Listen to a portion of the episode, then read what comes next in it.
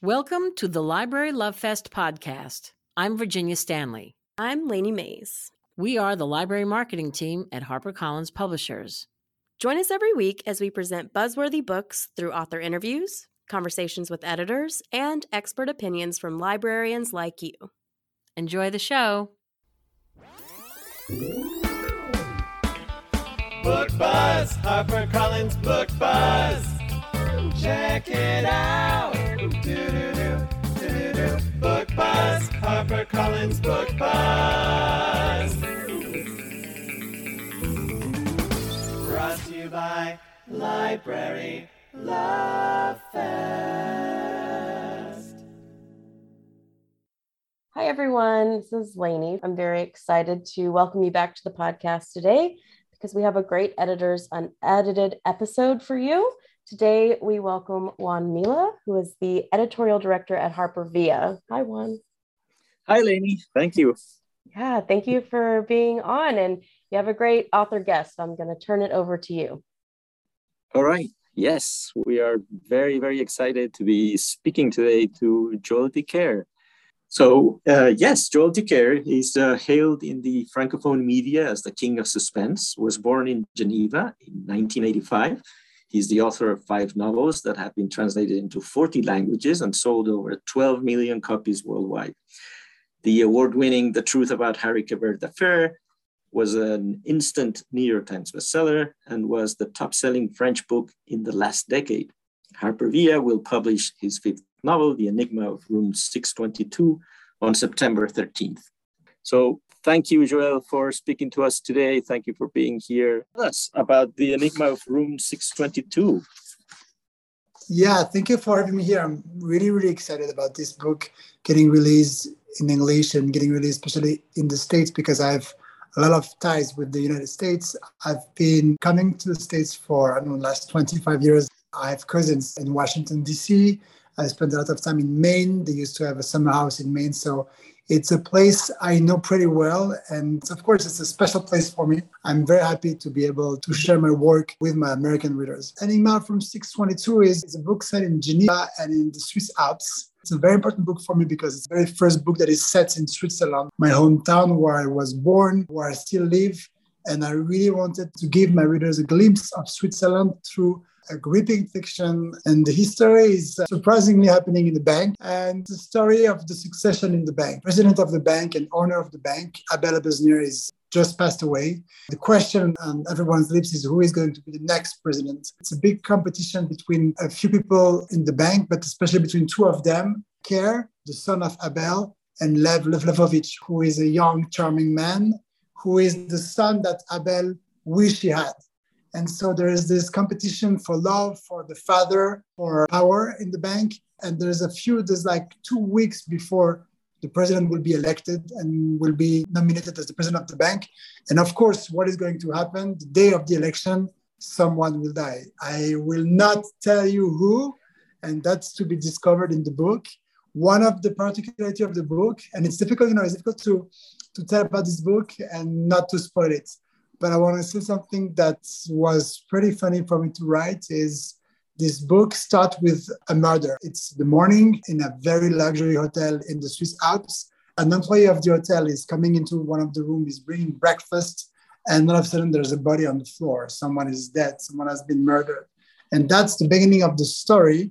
And for the next 300 pages, you don't know who passed away, you don't know who has been murdered you don't know what happened in this room, and you come back to finally discover who has been killed, and then to discover, of course, who did that. Kind of a typical classical whodunit in a new new way of uh, telling it because it's quite modern and the setting is quite different because as i just told you before it's set in switzerland Right. Another thing that sets it apart from your previous novels, besides the fact that it's set in your hometown of Geneva and in the Swiss Alps, is the fact that uh, it has a protagonist who investigates this murder, who's a writer and whose name is Joël Dicker. And it feels it has a, also a personal side, not only in that you bring Geneva into the story, but in that you discuss your relationship with Bernard de Fallois, who was your first publisher in France. Tell us about that uh, plays into the story because this makes the book quite unusual. Hmm. Yeah, indeed. This book was very special to me also because it was the first book I wrote after Bernard de Fallois passed away. Bernard de Fallois was my publisher in France, and he was the very first person to believe in me. And he's also the one who was able to make my previous book such a success in the world. He was, he was a fantastic man. He was a mentor to me. He was really someone who gave me like so many things as a human being. You know, he taught me so many things as a publisher about writing, about about life in general. It was really, really one of the big stone that I was able to build my path on. And and he passed. He was older than me. He was born in 1926. When you met him, you were how old and how old was he? When I met him, I was 25, 26, and he was 86. It was funny because it was not like a father son relationship, it was really like a close friend and also a mentor. He taught me so many things. I owe this guy so much. And when he passed away, I really wanted to tell about him. And my first reaction was to just write a few stories about Bernard and I actual stories, true stories. I need to write it so I don't forget it. Even though I was not afraid to forget Bernard, but you know, what's vivid, you need to write it down so you remember everything, all the details. You don't create fiction. It's funny for a writer. Like I wanted like this story to be very accurate and very vivid. And I did that. And it was a succession of few stories. What I really want is for my reader to read this story. I want because I want to share who was Bernard to me. I want to use this as an opportunity for my readers all over the world to meet Bernard de Fallois and to tell a bit about what a fantastic man he was. So I was like, but what I should do is use these stories and incorporate them in a novel and make this kind of like fiction and non-fiction story where I will tell a fiction and within the fiction I will tell non-fiction about Bernard. So this made this book who can seems like very complicated when I say fiction and non-fiction. In the reality, it's not because in the reality, it's very clear. And because of this, I named the narrator in the fiction story, the investigation, and the, the murder in the room 622. His name is Joel. So when Joel in the novel and the fiction remembers about her, I can like put this non-fiction part, which if you don't know the story I just told you, you don't realize. You just think it's part of the novel. And for me, it's very special because at the same time, it's a novel. And at the same time, it's the true story of my relationship with this amazing uh, gentleman named Bernard de Fallois. Yes, you, you, you tell a little bit about that in the in the book, but tell us how that the beginning of that relationship was. You sent him your novel. You had at that point published one novel before. No, no. So thing is, my very first published novel, who was actually my fifth one, because before that I wrote five mm. novels and they got rejected by all the publishing houses I submitted them to. Finally, my fifth novel was accepted by a Swiss publisher who was mm-hmm. like, yeah, it's interesting, but he was like, I think this novel would fit the French market. So he was a friend of Bernard and he went to Bernard a few times in Paris and said, you should read this novel and you should give it a try because I think this should be something that you might be willing to publish because it's about France and it might be interesting for you. And Bernard read the novel, I was like, no, no, I don't like it at all. And unfortunately, this very first Richard passed away in a car accident.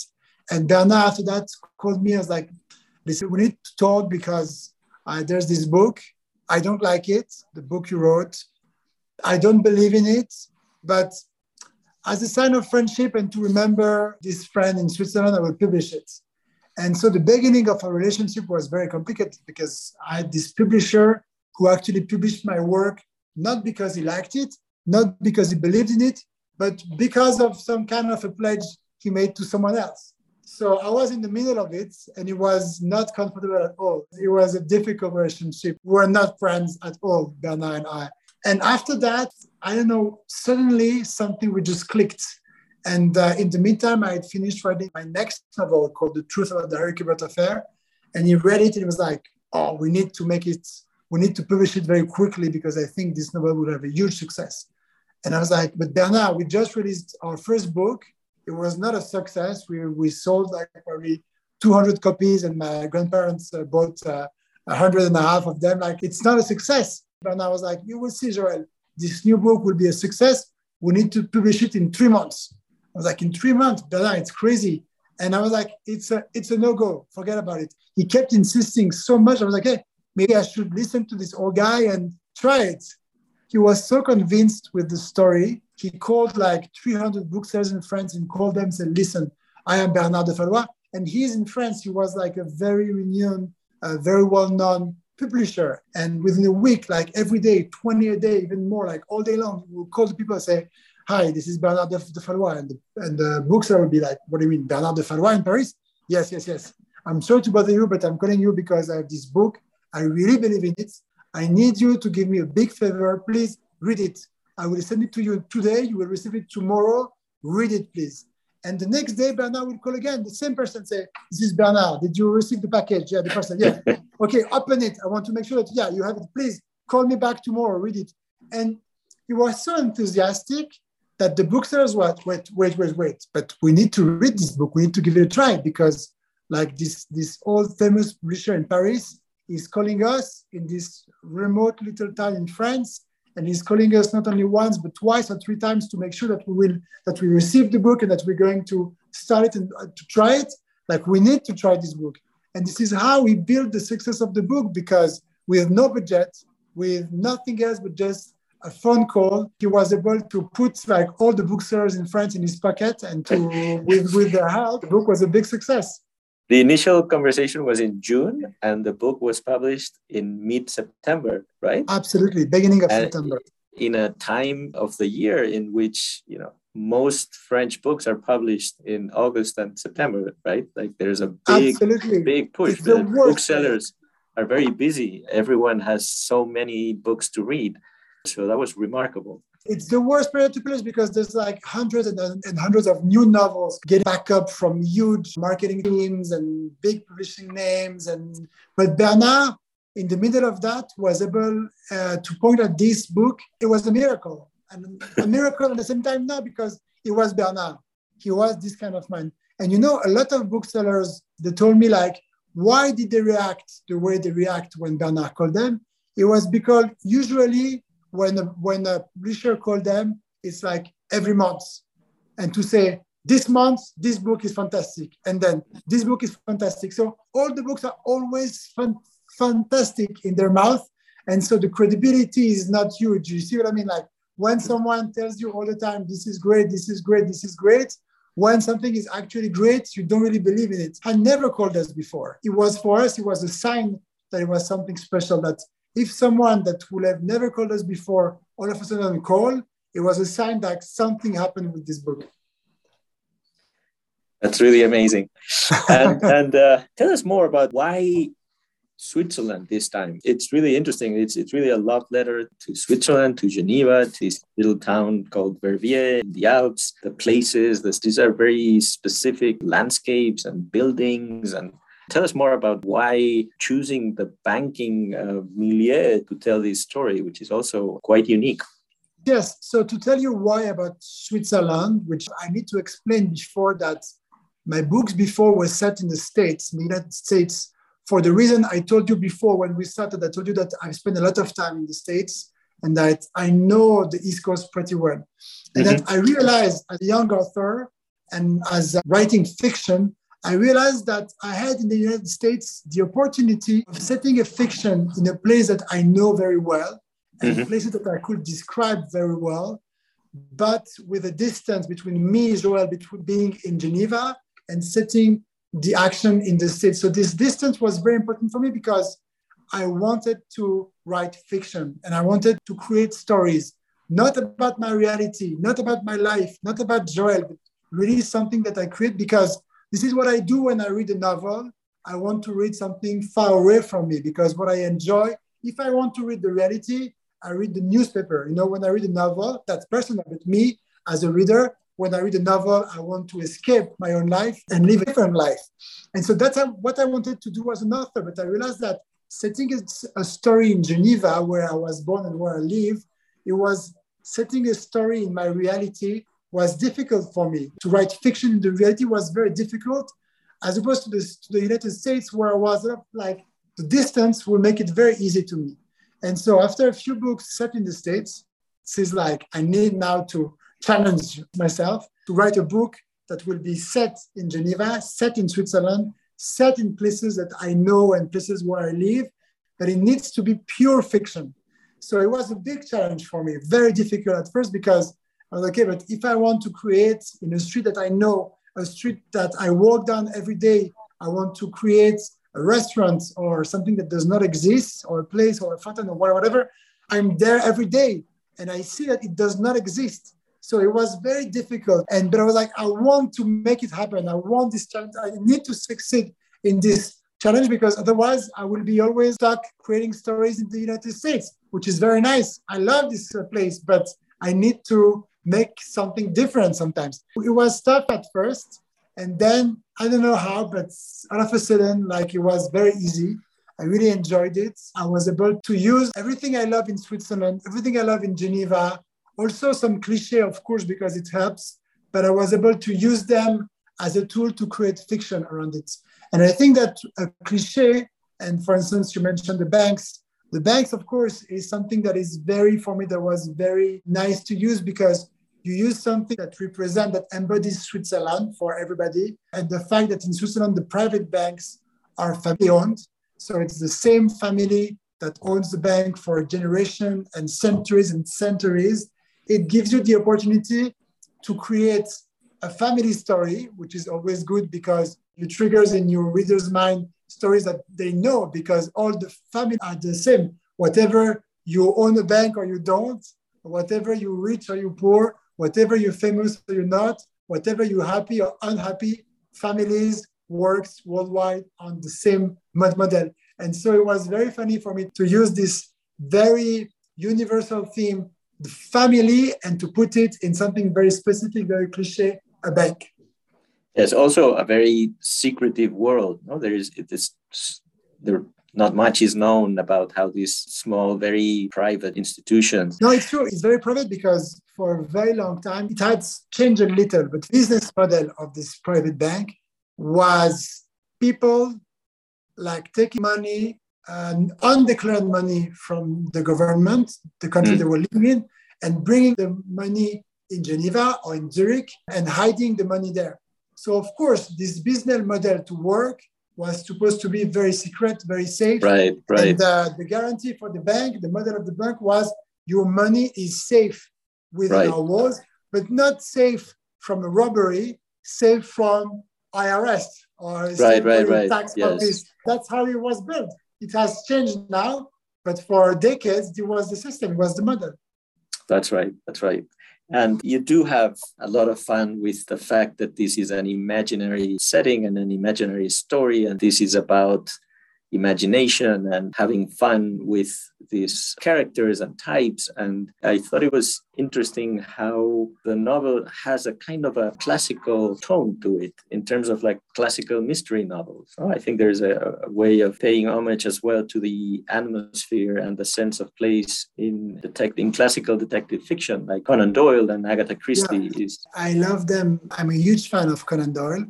I'm a huge fan of Agatha Christie as well. And I'm a huge fan of this classical whodunit for the atmosphere. What mm. I really like with both of them is the fact that it's even though there's a crime and there's a murder, there's like bad story happening in the story, the atmosphere is all the time very enjoyable.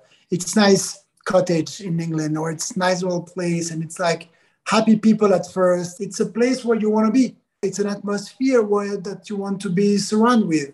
And I think this is very important. And this is like, especially in these difficult times or times of coronavirus, pandemic, uh, lockdown, and everything, or also difficult time in terms of what is going to happen, especially in Europe with the war in Ukraine. And, and like, I think that books needs to be a safe place. That's what I think. And we can disagree with that, of course. I really believe that books need to be a safe place. It means that the reader will feel safe all the time.